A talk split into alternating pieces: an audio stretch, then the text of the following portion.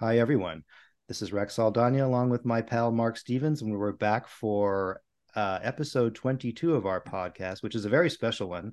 This is We Were Tourists with Jim Toomey, who I don't think needs any introduction to Eurythmics fans around the world as to who he is. Um, of course, uh, the Tourists were a new wave band, uh, successful in the late 70s and early 80s. And uh, Dave Stewart and Annie Lennox, of course, were members of that band. So we're going to talk to Jim today about all things tourist and what's going on with his uh, current uh, life and what he's doing and performing. And uh, we'll also talk about his book, We Were Tourists, which came out, I believe, in 2018 and we'll talk about some things in that book as well. So I'm going to start out by saying, welcome, Jim. Thank you for joining us on this podcast. We really are glad. Hi, Hi guys. Yeah, good to see you. Nice to see Jim, you, Jim. Where are you? Uh, where are you joining us from? Where are you at at the moment? Where am I at? I'm at Brisbane, uh-huh. Australia. Okay. Um, and I've been here. I I lived in Japan for a couple of years. Um, I've been back here now for eight years. So I, I'm kind of, as I say, as I quoted before, I've parked, I've parked my car. uh, I finally parked my car, and I'm in Brisbane, so I'm a resident here now. Okay, wonderful. All right, well, thanks for joining us.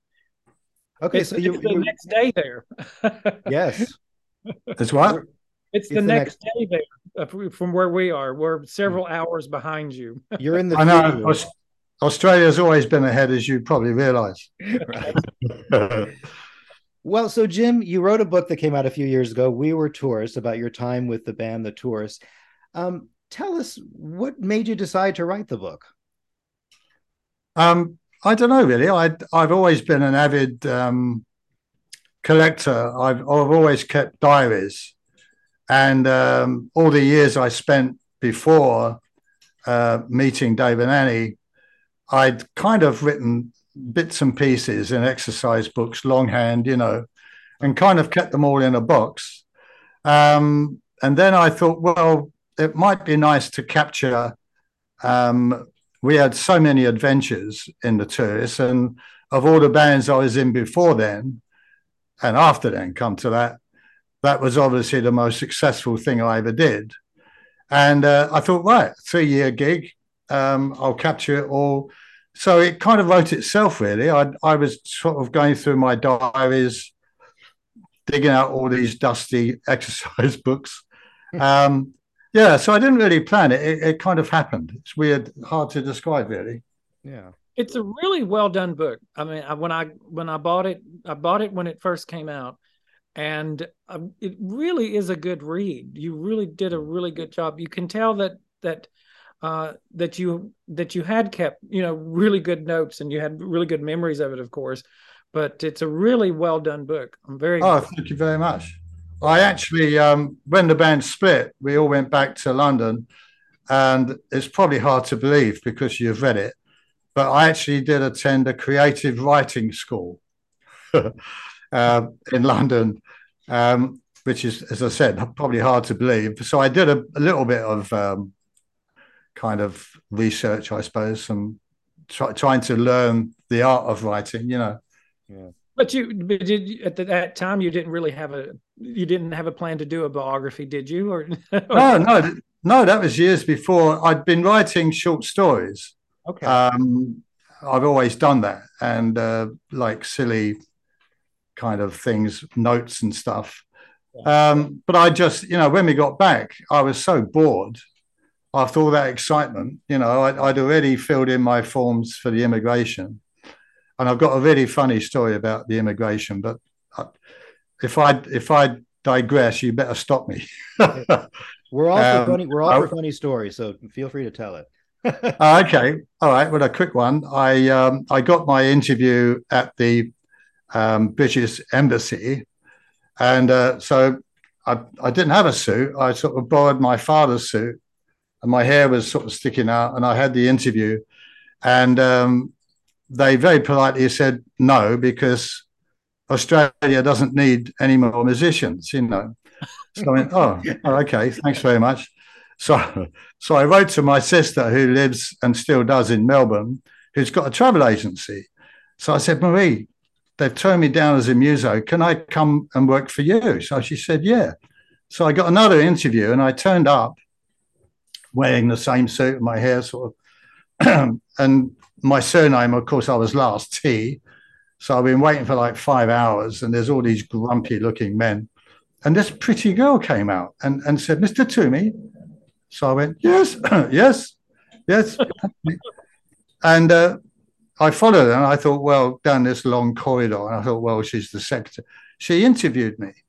And um, she said, Oh, you've been to Australia before? I said, Yeah, I worked there in a band and blah, blah, blah. And she said, You've already been turned down.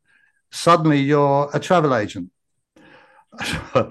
I said, Yes, I've got this great idea of being a travel agent. I can book bands to Australia. And she was going, Oh, yeah, you know, yeah. So what band were you in? I said, Oh, it's a band called Tourist. And she said, You're joking. I saw you at the Hammersmith Odeon. Wow. And at that point, half my hair fell out. I said, I said, Did you really? She said, Yeah. I said, That was me at the back there, you know, doing all this business. and uh, I won't exaggerate. She didn't just go bump, bump and stamp it, but she went, Oh, well, that, you know, and the interview just flowed after that. And I got in. What a great Got, so it's quite a nice little story, isn't it? The, the tourists finally came through for me. so you you were able to come in as a musician, musician, and and not not having to change to travel agent, right? Oh no, I am a travel agent. Oh, okay. Officially. Okay. Um, well, you should. But it was a great the, scam, wasn't it? This is a this is bad, but you should have called the book "From a Tourist to a Travel Agent." No, I'm kidding. that was from bad. travel Sorry. to tourism. Yeah. Anyhow. But one thing I wanted to ask you, and I had read that you had um, you had sent the book before it was published. Am, am I correct on this? To Dave Stewart and to Annie Lennox. Uh, and I don't know if you were asking their permission or if you were just saying, "Could you give me your feedback?" Did you do that? And can you tell us a little bit about that? Yeah, um, I I was I applied to about five different publishing companies and it was too thick. It was too. There were too many words. Um, there was too much about crazy things. Um, and they said, "Look, do an edit." So I've been doing all these edits, and I came to um, eventually got an offer from Austin Macaulay, which are a really good publishing company based in London, and they've got offices in New York and all over. And they said, "Yeah, Jim, great. We want to sign you, but we need." Uh, permission, obviously, from the people you're referring to in the book, i.e., Eddie, Dave, Pete, and Annie. And um, so I wrote to Dave, and I knew Dave wouldn't be a problem. Mad as a hatter. He said, "Yeah, Jim, I'll, I'll, I'll do anything." You know, he said, "I love the book." He said, "I'll even write a." Um, he wrote me a um, a reference. What's it called on the front forward. page? A forward. A forward, yeah. So he wrote me. He said, "I'll write you a forward." And I thought, great, you know, but Annie, I was waiting for ages. And finally, um, her manager, a, a, lady at that time, came through to me and she said, Jim, Annie loves it, but there is one sentence that, that worries us. And it was a drug reference. And I said, oh, I can, I can delete that, you know, and uh, got onto, I said, yeah, that's done. I was thrilled. Annie actually okayed it. So I got permission both from Dave and Annie and um, and Eddie. And of course, unfortunately, by then Pete had passed away. Um, yeah. So to answer your question, I did have to go through that. And Annie, bless her heart. I mean, there's as you've read the book. I mean, it's warts and all. There's, I didn't miss anything out. And uh, so, yeah, I always will appreciate that from both of them. Yeah. Well, that's great. That's great. That wonderful. Yeah. I, I just wanted to ask you. There's there's some photographs in the book, and there's one taken which is in the in the the south of America where you're all standing in front of a record store sign called Peaches. The record store was called Peaches. Now I grew up in the south and that was the big record store chain there. So oh. I grew up in Florida. I don't know if you remember. Did you ever play in Florida? Do you um, I don't think we I don't think we actually played there, but that's where we flew back from to go to the Caribbean. Okay, yeah. It's just it's just funny to uh um, Dave Stewart was walking around the airport with a dog's leash. yeah, I don't I don't I don't think we actually played in Florida, but that's where we ended up after the long tour. Yeah, it's, it's, just a little jarring for me to see that that you know that sign of that I store I know so well. I was like, wow, were, were were they somehow near me when I was you know 10 years old yeah we probably jumped off the yeah we probably jumped off the truck and just had our photos taken on the way to the airport yeah yeah yeah wow. yeah but it's a good picture i remember yeah yeah that is a great picture um you know i read in the book that you were uh like a session drummer in the 60s and 70s for a lot of different artists and that you toured and performed with um, yeah and you you mentioned in the book that that's what kind of gave you the I guess, experience, which helped you with the tours. Tell us about about that experience in the 60s and 70s, working with those artists and going around like that. That must have been pretty thrilling for you. It was, yeah. I mean, uh, the first time I went to America was with Colin Blunstone, uh, who was the lead singer in the Zombies. Mm, yeah, you know those those classic songs, "Time of the Season," "She's Not There." Mm-hmm. He went solo. The Zombies had broken up years before. Rod Argent had formed a band called Argent, um, which were quite successful. They had a big hit with "Hold Your Head Up." You might remember. Um, yeah. So uh, at that time, I was just I'd turn up at the studio um, with no idea who I'm recording with, and when I met Colin Blunstone, awfully awfully well spoken, um, public school boy. Oh, hello, you know and I recorded two albums with him. One was called Ennismore, and the other one was called um, got it written down here. Oh yeah, One Year. And there's been a big renaissance lately of, of uh, Colin has re-released One Year, and it's got great reviews. And um, yeah, so that was the sort of thing I was doing. And then Colin took me to America, and we formed this great band, all with session guys and they were complete lunatics. You meet you meet any session musician that's stuck in studios, you give them a tour, and it's party time. You know, that was a great fun band, and we we had a week in each town, and um, so I had all that experience behind me. Uh, Mick Ronson, I did the old grey whistle test with. Oh. Um, he played guitar with Barry, of course. Um, I did a tour with him, and um, uh, the old grey whistle test. Um, so these calls were coming in. Um, Stefan Grossman, I did an album with him. Um, yeah, so I was getting really confident in the studio. And when I met Dave and Annie, it was purely, it was just another session. You know, I didn't even know. I knew Dave from Longdancer, and Dave and I had met in clubs and bars and stuff. Yeah. Uh, and he's such a funny guy. I could I could talk to about Dave Stewart forever. I've got millions of stories, but we've only got we've only got 45 minutes. well, maybe maybe we'll share one quick one later. that's that's always the funny thing that no matter who you talk to who like you or there are Jimmy's we've interviewed Jimmy Z and Joniece Jamison and different people and everyone always says that we we have so many stories about Dave Stewart. I think we all know that that's you. And you brought this, you just brought this up. And I thought this was a really interesting part in the book where you were talking about how you were doing a lot of session work and you would be called in to to to record and the first time that you had that you met annie and that you also mentioned that you just as you did that you had known Dave when he was in his first band, Longdancer. And that's so fascinating to me. Uh, all these connections and all these things that were going on in music at the time, uh, that that you were connected in a way. Um, there's a the great part in your book. I want to read it if you don't mind. The first time that you saw Annie, and you said Dave looked totally different from the last time I had seen him. He had gypsy style long earrings and had grown his hair long, and it was dyed vivid red, and he was sporting a goatee beard. He looked a bit like a hippie Texan cowboy with long boots and a country and western style shirt and jacket. Annie was stunning, the complete opposite of her partner. She was neat and tidy and dressed in the latest punk style tight, straight leg trousers and a vivid red top, which clashed marvelously with her blonde, spiky hair. So you have this really vivid memory of seeing Annie Lennox for the first time. Yeah, I do. And yeah, obviously she was Dave's partner. And uh, I thought, what is a attractive I hadn't heard her sing at this time, but when she, when I heard her voice come in the headphones, it blew me away. You know, I thought, what is she doing with Dave? You know, I mean, Dave is, Dave is a crazy person, and she seems. I think he was a bit out of it as well the first time I met him, and and Annie was very prim and proper, and I thought, oh yeah, well that's interesting.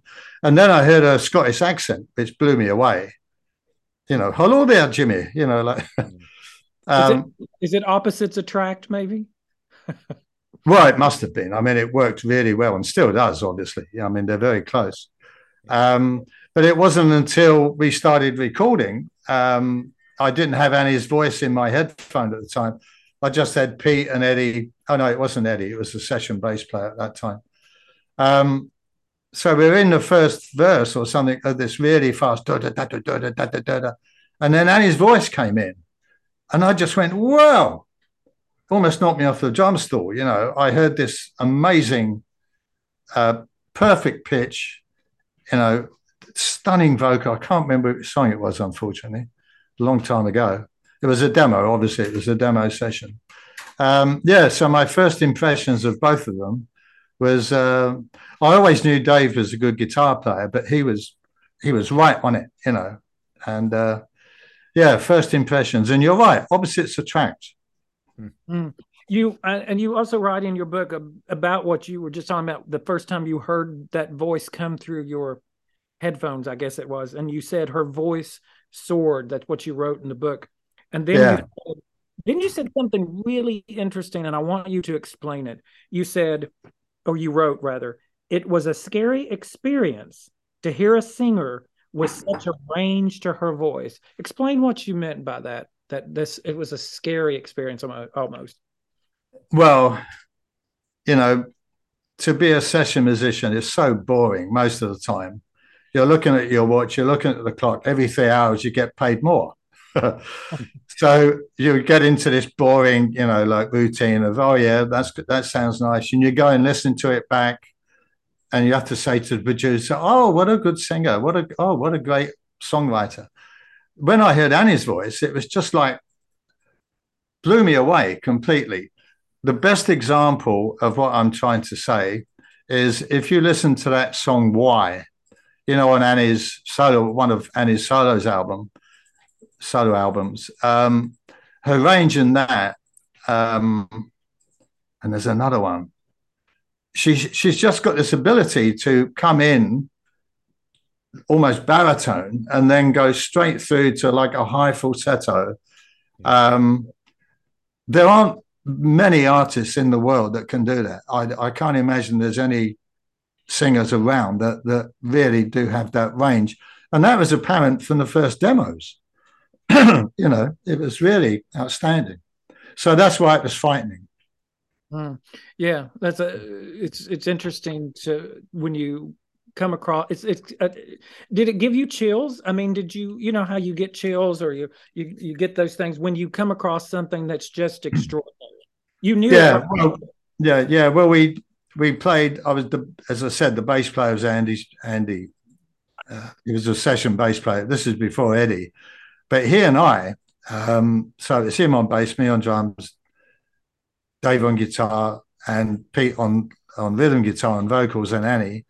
Um, yeah, I think we only did three songs, but I broke out into a sweat with the the energy and the speed of the songs that I was presented with.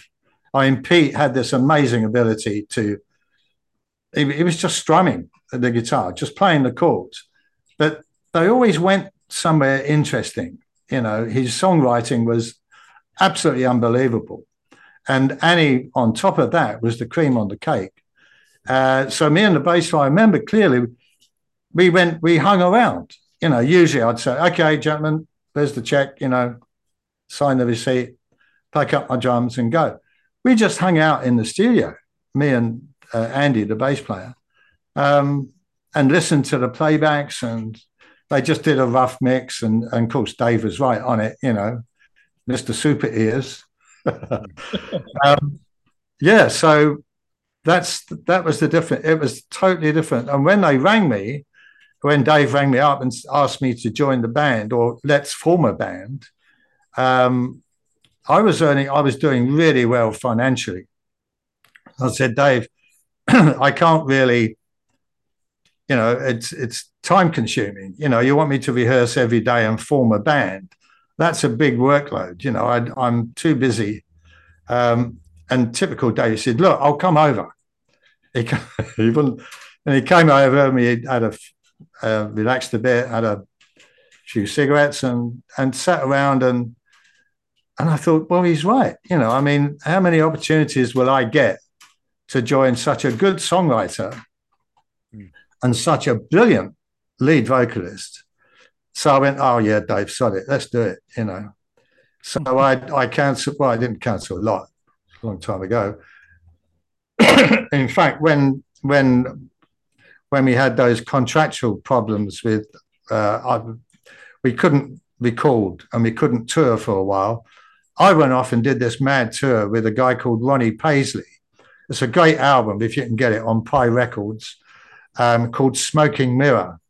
And I went off and did this tour, long tour with him um, for about six weeks. And when I came back, David and Annie were going, you know, we haven't rehearsed anything. Well, I said, well, you know, I'm I'm still keen. I'm still excited, but at the same time, I do have other other projects. You know, you had to make a living.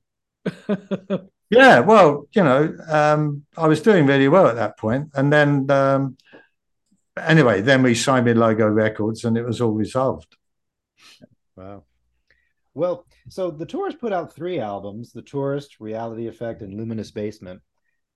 I'd like to hear about that photo session for the cover of uh, Reality Effect, I believe, where you're all splattered with paint and Annie's wearing the wedding dress and all that. Do you recall any, any memories about filming that? Uh, I mean, photographing that album cover and those images? Yes, do I? Uh, um, somebody wrote, uh, you know, I've got my little unofficial fan, my little unofficial tourist fan club. One of the, one of the I get loads of questions on that, and one of them was, um, "How did you?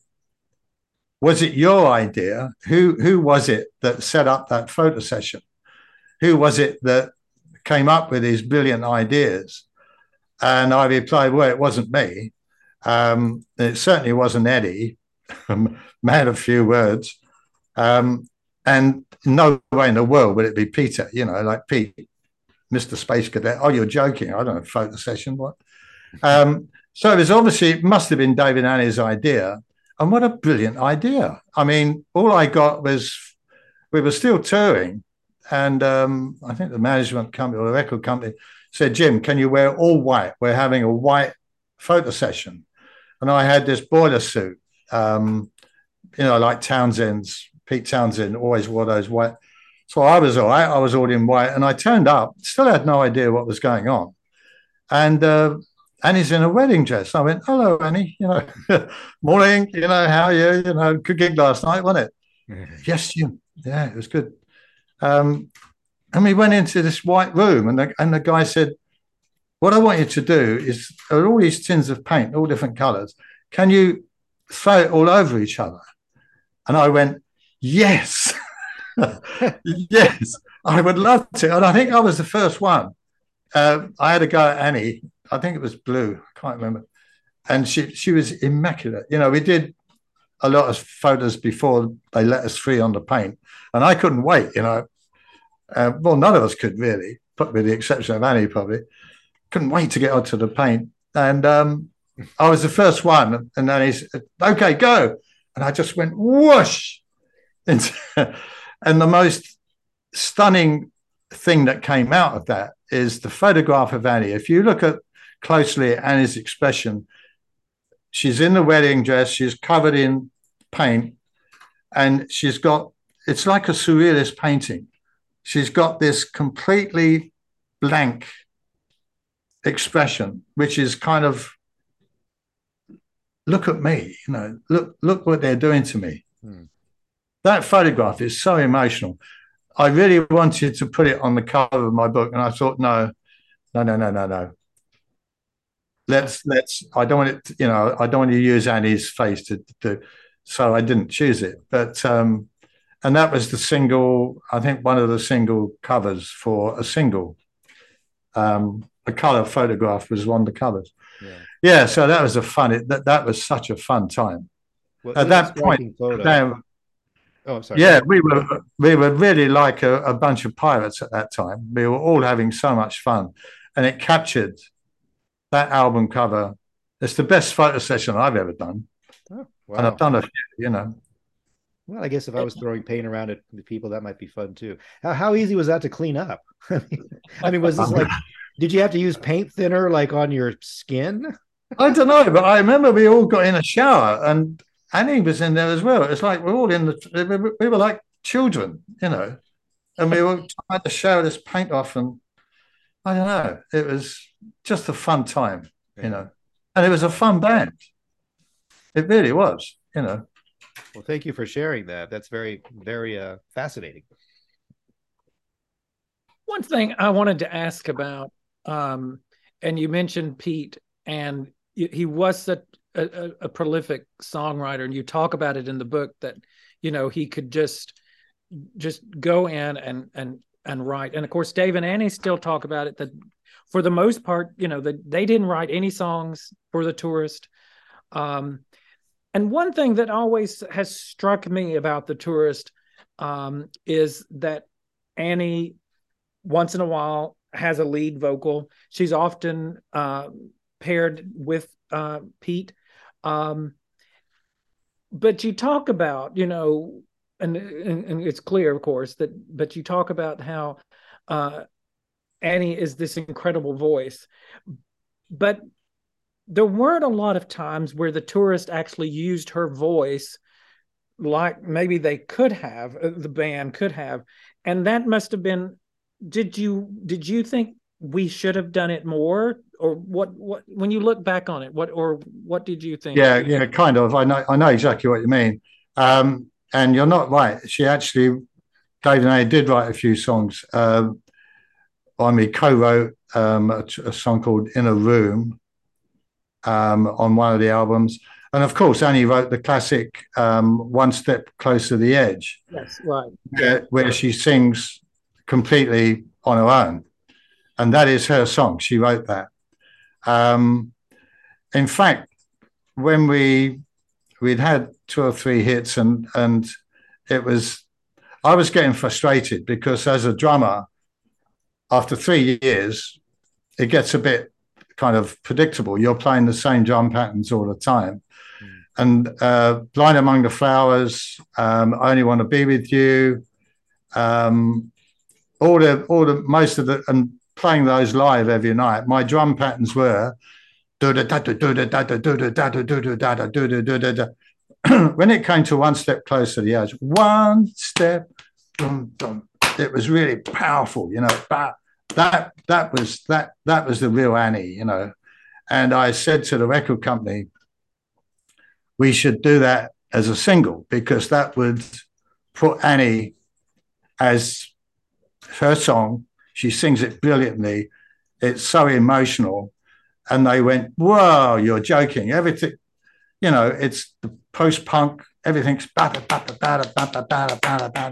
I said, Well, it would be, it would put the whole band more in focus. And um, I think I approached David Annie. I can't remember. We we were work. The problem is we never had any time. We were always on the road, and we were always getting in a bus or or getting in the plane or we never really it's difficult. I can't remember i think i might have done. And they probably would have said oh no pete's got all these brilliant songs which was true you know we we actually had too many songs. Um, yeah so i i know exactly what you mean. And i said so to answer that i i think the answer would be yes. I think at that point it would have been a good idea.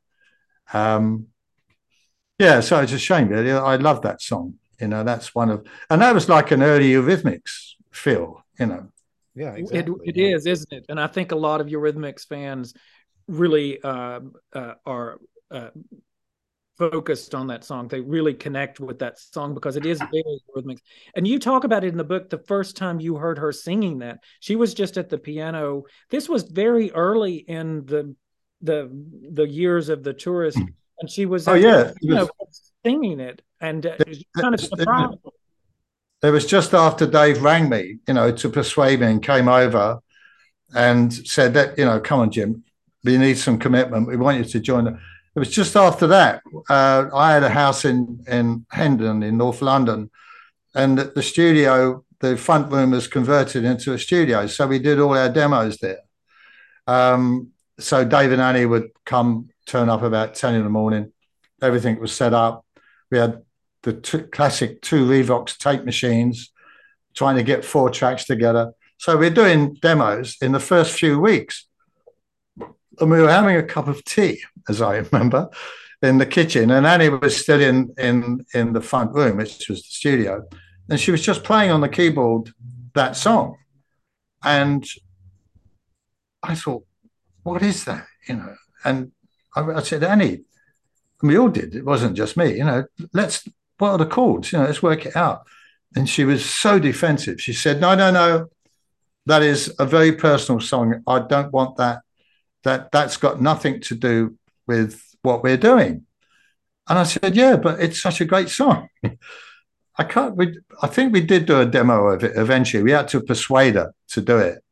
Um, and she's such a lovely lady. You can't really bully people. You know, I mean, you can't say to a songwriter, "You do that." I'm not an A and R man. I'm the drummer. You know. um, yeah. So um, yeah. So that was that was the first time you heard it. But it didn't make it didn't become a recording for you all till your last. No, not yeah. That was always there in my mind. Anyway, I probably, I probably would have kept bringing it up and oh, Jim's on about that song again. All right, let's do it. um, yeah, so there you go. I mean, we should have done more of that, in my opinion. You know. Do you, do you think Annie was just? And I know she wanted to be a songwriter, but do you think she was? Because you, you, it's interesting. You just said, you know, that she said it's very personal. And do you think she was like, well, maybe this is too personal, and that she wasn't comfortable just yet, kind of being that kind of songwriter? She wasn't sure enough about herself. Well, when you've got someone like Pete Coombes in the band, who is, I mean, his lyrics were were amazing, uh, completely left of center, completely fitted the the emotion of the time. The, the Pretenders, the Police, uh, the Vibrators, all these great bands were going around, um, and he was in a band playing playing, singing lyrics that she hadn't written. And to me, it was a golden opportunity for her to do her, her own song. But um, can you imagine how she felt? I mean, she's right next to this with Peter, who's writing these amazing songs and really cool lyrics. I mean, I could quote a lot of Pete's words that, that were absolutely stunning. Unfortunately, in the last album, it, his lyrics were getting more and more obscure um, and more hard to understand for me anyway. Um, yeah, so that that's just the way it was. I mean, she probably lacked a bit of confidence. Don't forget, she was only twenty. Yeah, she's very you know, young. I mean, and fresh out of university and and living with this crazy person. Uh, oh well, that's, that's um, a good segue into a funny Dave Stewart story. If you have a if you have one you can think of that you think we would all enjoy. Rex wants a funny Dave Stewart story. Yeah, funny, uh, funny Dave Stewart story. all right. Um, let me think. I'll, I'll try and keep it in context. I'll try and keep it in context with that house and the sessions. We're having a cup of tea, and Dave, he said, "Oh, he said, um, it was only a month or so ago. He said I was I was coming back. Him he and Pete used to do some duo gigs, and he said I had this van, Jim, and he said, and we scored all these pills. We got all these pills, and and and and I'm tripping. Dave, I hope you don't mind me saying this. Um, he's probably going to go, oh, Jim, you're a bit over the top. and he said, I had all these illegal things in the van, and we are coming down the hill at Muswell Hill, which is where Annie and Dave lived. There's a hill, and there's a. He said, I put my foot on the brakes, and the brakes had failed. And we went round, round about. So he said, the best thing I could do, I put the handbrake on. He said, I put the handbrake on, the van went on its side and it slid. I mean, Dave is such a great storyteller. I was, you know, sitting, but all listening, and it slid right onto the steps of a police station. and I'm saying, Oh, did it, Dave? You know, night, 10 o'clock in the morning, having a cup of tea. And he's t- so he said, The police came out and they pulled me out of the van. And, and Pete must have, I think Pete, yeah, Pete must have been with it. Oh, no, he dropped Pete off. He was on his own. Oh. And uh, they, they, he said, Are you okay? He said, Yeah, he was, he was so out of it. He's loose and he's bouncing around. He, yeah, I'm okay. So they take him into the police station. This is like three in the morning, according to Dave, um, and had a cup of tea. How English is that? and they're saying, they're saying, well, what happened? You know, he said the brakes failed. I just put the handbrake on, and you know, he's got his red hair and he's, you know, he looks crazy, I guess. And um, so they're chatting away, and and and all these all these jars had rolled out I forgot to mention, rolled out. Anyway, Dave swears it's true. He got a little tab of acid, and when they weren't looking, put one in each of their cups of tea, and the conversation suddenly got better. And he said, "Jim," he said, "This is true." We started all started laughing, and in the end, the, the pickup truck had taken the van away, and Dave said, "Oh well, I've got to go home now." And I went, "Oh, okay, Dave. Yeah, nice to ch- yeah, okay, yeah, yeah." and he got away with it. He got away with it. Can you imagine? You know, you're trying to record and be serious, and you've got Dave telling stories like that. I'd love to think it was true, and I'm sure it is. Um, well, we're going to go with it that it was. How's that? so there's there's a small snippet of of Dave's humor, you know, and his ability. The pre-spiritual cowboys. yeah, yeah, yeah. So there you go. A quick, wow. a quick Dave Stewart story. Well, uh, we asked for a good story and you gave us one. Thank you. You're welcome. I hope he doesn't sue me. He's going to say, Jim, you can't say that in a podcast. Oh, uh, Dave tells a lots of stories. So Dave uh, says so many things along those same lines. I wouldn't worry about it. now you, oh. do, you you do talk in the book quite a bit that that uh, four of the five members of the band uh, were often um, inebriated and often not Annie. So, um, so you you all uh, part would partake in uh, a lot of um, drinking and maybe some drugs. Is that right? Back in the day, maybe. Well, Annie, to her credit, kept it all together. I mean, I remember a bar in New York. Um, we met um, Blondie, and of course, uh, Clem Burke, uh, the drummer, and I became friends. You know, he's a Who fan. He, he wants to know everything about Keith Moon. And when I told him I'd met Keith Moon, he was all over me like a rash. You know, hey Jim, let me buy you a drink. of course, we all wanted to meet Debbie, and she wasn't there. And they all we wanted to meet Annie, and of course Annie wasn't there because after the gig, Annie would keep it all together, back to the hotel, the rest of us would, well, not so much Dave, um, because they were, were together, you know. But so it usually end up with me, Pete, and Eddie going out and doing stuff. And um, yeah, so that gives you an example. Annie, to her credit, kept it all together. She'd have the odd glass of wine. Um, yeah, and like I said, it was a fun band. We we were we were having a time of our lives, you know, and so was Annie in Annie's way. Um, and we were just doing the predictable. It's party time. well, yeah, so you're you're only uh, young once, and I suspect for m- most people, you're not in a a successful um, uh, band either. So that was that was a, a, I'm sure a fantastic, great time for you. Uh, yeah, and Clem Burke, oddly enough, while I think of it, ended up working with Dave. Yeah. Yep. And I was in the Eurythmics, and I was thrilled, you know, because he's such a lovely guy, complete Premier freak, loves Premier drums. Hmm. And of course, that's what Keith Moon, Keith Moon from The Who, would recycle them Yeah. uh, in a regular basis. I knew a friend of mine who had to, every time he smashed his drum kit up, he'd have to get him another one all over America, you know. And Clem wanted to know every single thing. I did it when I was with Colin Blunstone, who I mentioned earlier, you know, from the Zombies.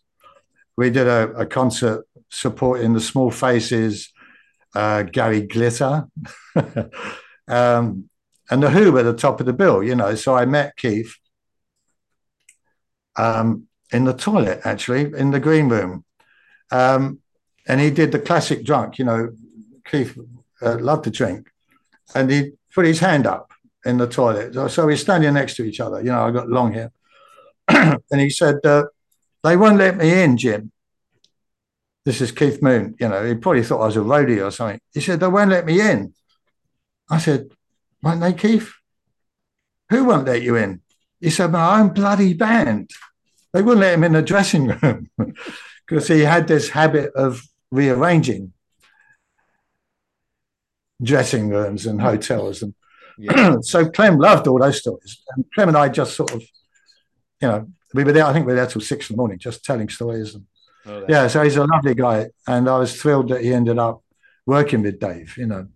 It's so interesting that you mentioned Clem Burke because it's so fun to watch him, uh, you know, in in video and of live performances and with Dave and Annie. But I've been I've been watching a lot of tourist videos in preparation for this interview, and you too are really interesting when you're performing. And it's it's I mean I'm not talking about just you know the drumming. You you do some I don't know what I would call it. Some uh, performing on your own, where you have facial expressions. you know, you're twirling, uh, and you you do some really cool things. You were kind of very really, you know, if people were paying attention, not just to Annie and Pete up front singing, if you look in the back there with the drummer, you're doing you're having a lot of fun back there. Well, I learned that from the 60s watching bands like The Who. I mean, Keith Moon was so animated.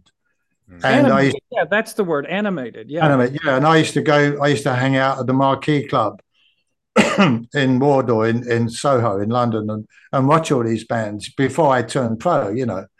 And I'd obviously I'd always stare at the drummer.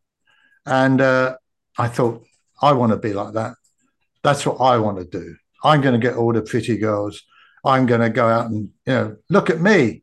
Oh, I'm over here. I'm at the back, but here I am. Right. Uh, and Clem Burke, you're right. Clem had that lovely way of, you know, everything was, you know, everything's exaggerated. Brilliant drum, and, and but really good to watch. Yeah. So, um, we're probably winding down the podcast now because it's been almost 50 minutes. But uh, tell us, Jim, a little about where you perform today in Australia or wherever and what you do, and uh, maybe where folks can go and see you if they want. I know you post a lot Yeah. of things on your social media about gigs you have and all that. I see that, but Yeah. Well, you know that that uh, Elton John song, uh, "The Club at the End of the Street." Hmm. That's a quite a classic sort of, which is a lovely story about you know everyone, all the locals go there. I've got a club at the end of my street, and it's called the Village Social Bar in Nundah. Nundah, the suburb where I live, it's kind of become trendy and and kind of fashionable and it's a little pop-up bar, singles bar, cocktails. Dave would love it. He's a cocktail. I keep asking Dave when you come to Brisbane, let me take you to my local bar, you know, cocktails. So I work there. Sorry, my voice is going every Saturday. You know, I was afraid that was going to happen to me. I'm still. So I'm like, recovering on the I'm, yeah. So I'm like the house drummer, and I invite all my favorite musicians every Saturday. I'm in a different band. Um, usually they're solo artists. Um, I've got a guy called Tim Gage who toured England, um, recorded with Jimmy Barnes, who is a big face, a big name in in Australia. Um, great singer, and he's a lovely guy. And he's kind of retired, and he teaches music he said, Jim, I love coming down and we do this. So we've got a, a little trio called the Bargazers. I've got another band called the Dodgy Brothers, which is just a duo. So I'm still gigging around. I mean, at the moment, it's only one every Saturday, and uh, I've got a great um, um, guy, a Maori guy from New Zealand, who's got a great voice like Ray Charles, and he does a lot of downbeat reggae, and I love reggae. So at the moment, I'm happy as a sandboy by doing that, and uh, I book the bands, and I and I, which is a bit time consuming, but and they're they're just people that I really like and good players. So I'm very lucky that I can still do that. I get offered tours now and again, but I I don't tour anymore. I don't like, you know, I've got my family and and uh, my eight year old son is just over there on the computer. Sky, what game are you playing? Uh, what? Yeah, he's. Oh. yeah, so I'm a family man now. You know, I don't. I um, yeah, I've had enough hotels. wonderful. And, yeah. Yeah, so I'm very lucky. Well, Mark, you, do you have anything anything else you'd like to ask Jim before we kind of wrap this up? I, I think it, it would be interesting. Um, uh, your thoughts. So I think if I understand it, you know, when when the tourist broke up, uh, Pete basically left. You were in you were in Australia, I believe, and Pete basically left, and and it, it sort of just the the band broke up from there. I wonder if you ever think back on if that hadn't happened, um, what the future might have been. Would things have changed? Would Dave and Annie become more involved in songwriting? Do you ever think about that, or did things just do? You, do you ever think like that? Do or just you know things happen the way they're supposed to? Things move on. Um, what about that? Yeah, I'm a great believer in um, you know that word synchronicity, which I can't spell. Um, it's things happen, you know. I mean, that's another funny story. I'm, I'm three in the morning. I'm in a bar with Pete the, the night he he split in Melbourne, and uh, I was I was getting frustrated, you know, playing the same songs all the time. Da da da da da da da. da. I love reggae and I love jazz and I love blues, and I wasn't doing any of those things. And I think Pete had got to that point, and he's so funny. He said, "Jim, I'm going home in the morning." I said, Oh, are you, Pete? I said, Do you know where we are? He said, Yeah, because he quite often he didn't quite know where we were. Um, he said, Yeah, we're in Australia. I said, Well, it's a long way, a long way home. He said, No, I'm going home. He said, uh, Yeah, I, I missed the family, and he was the only married person, you know. Mm. Uh, I went, Oh, okay, Pete, you know, and usual sort of Pete conversation. I came down the next morning, and there's David and Annie having breakfast, looking really. I said, "Morning, how are you? You know what's happening?" And they said, "He's gone." I said, "What?" Pete's gone home, and he'd, he'd rung the record company or the management company, organised a flight, and he'd gone. He'd left. So I said, "Well, now we're a four piece. We've still got about, I think we had about another ten gigs to go. Let's let's go for it. Let's you know Dave is such a brilliant guitar player. He could he could play rhythm and you know it, musically we wouldn't really miss the guitar part so much, but we would certainly miss Pete's vocal. You know, so we did. Um, I know I can't remember six or eight gigs, just as a four piece with Annie doing all the vocals on her own. But of course, poor old Annie is still singing lyrics, some of which none of us understood because uh, at that that time Pete was really getting out of out. His songwriting was becoming very obscure, um, and it was quite sad, really, because you know I was still wanting to keep it all together, and um, we just realised it's not going to work. We, you know, we could you couldn't ask David and Annie to write enough songs for a two-hour gig. right. You know, give us some songs. You know, yeah. So, and I think thinking back, as you asked me, do, do I think back? Um, I think it was the best thing that could have happened because Dave and Annie, if you think of it, all those years, all their songwriting was just bubbling under.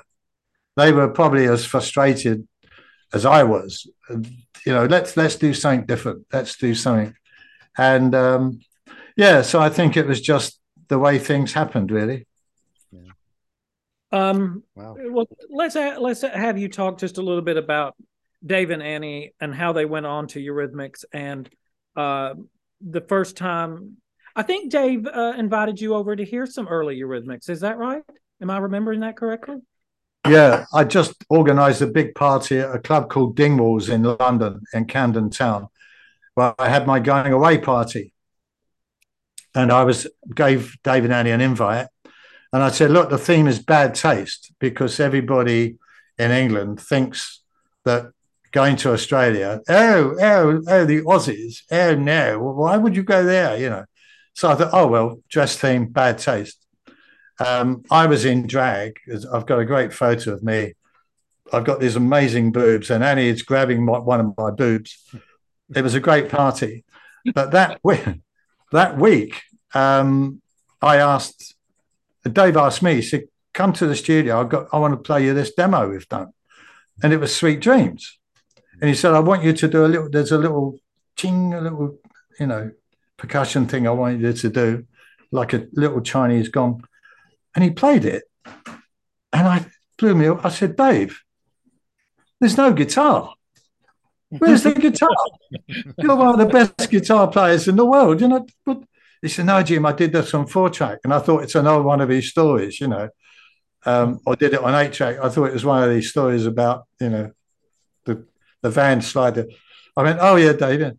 But he played it again. I said, I said, the lyrics and I said, Dave, how about this one under under under understatement?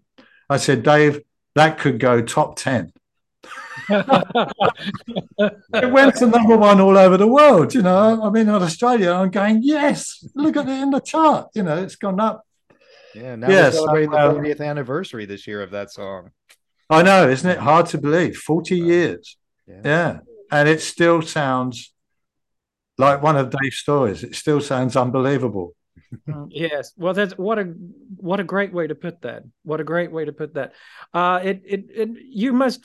Um, I think you know a lot of people have a lot of uh, fond memories of the tourist, and and and you had a you had a really huge following, and that doesn't you, that still a lot of people who you know really love the tourist. Would you like to see?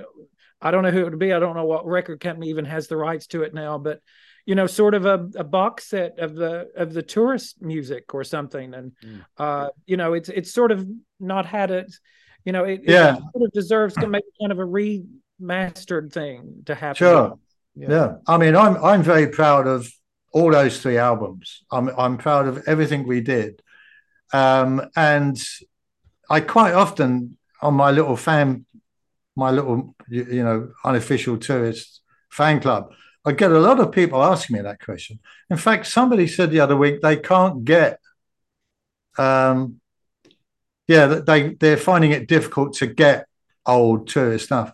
I think that would be a brilliant idea. I mean, when Dave had his party um, some years back in in London, I wrote to him and I said, Dave, why don't we fly me over and we'll we'll we'll open your gig with Annie singing I only want to be with you. It'll be a blast, you know. Um, and that didn't work out, unfortunately. But uh, yeah, things like that uh, would be fabulous, you know. I mean, a, a box set. Uh, ask Mr. Google or ask Mr. CBS. I mean, I don't know. Yeah. Or ask Mr. Ask Mr. Logo. They they've all got you know they've all got rights to those recordings. I I'd, I'd buy one. Yeah. So would I. well, there's three. There's three cells just right here. But uh, oh, there you go. Well, yeah. uh, is there anything that we've not asked you that you'd like to say, or would uh, for in the podcast? Anything else you'd like to tell us about? Uh, well, yes. Uh, one of my hobbies is weather forecasting, and I I was just wondering if you guys, you just had a big storm, didn't you, in California? Yeah, I'm in California. Yeah. We're still having a big storm. We've this yeah. Is, this has been like I think 10 days straight of like of this, you know, these atmospheric rivers of rain. I mean, we were having a terrible drought and now we have too much water. Yeah, I know. Well, my children have just we've just got back from Japan snowboarding. And um, it's incredible in, in Japan. There's so much snow. In Europe, they're having a heat wave. Yeah. Um, anyway, that's my little hobby. I don't want to bore everybody with that. Yeah, well, but well done, guys. You survived. We've been praying for rain, and now we're getting way too much of it. That'll teach you. We thank you so much for joining us on this podcast. It's been really great. Well, I've really enjoyed it, guys, and uh, it's so nice. In fact, it's great. Um, uh, the American accent. I, have with Mr. Stevens over there. I've, I've seen so many photos and seen so. He's got this amazing American accent. I, I don't know because he mentioned is he is Jim going to mention my accent? yeah, it's God. God damn it! I think it's a great accent. No, it's it wonderful. It's, a, it's a very it's so nice southern, grand southern accent. It's very um, it's yeah, sophisticated, cultured southern. Well, it is. I'm on the I'm on the East Coast, so yeah, and I've and uh, in the South, so yeah, so it, yeah. it is it is what it is. I, I it is what it is. But I do want to say, um, your book is really wonderful. It's a great read. Uh, it's called We Were Tourists, and if anyone listening and you don't have this book, you can go to Amazon or any online retailer and get it. Uh, it's really a great read. You get a lot of great information about the tourist, about Dave and Annie. And I'm not going to give it away, but the story in the book about the Gypsy Rose uh, uh, fortune teller. So I'm not going to give it away, but it's worth the read. And then you refer back to it in the epilogue. And again, I don't want to give it away because I want people to go buy this book. Uh, but there's a great, great story about Dave and Annie about this storyteller that you that you all met, and then you and Annie refer back to it many years later.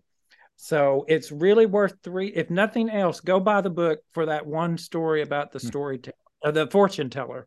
Oh, and just one more thing I forgot to mention. When I asked Annie for permission to to publish the book, uh, it was called "Once Once Were Tourists."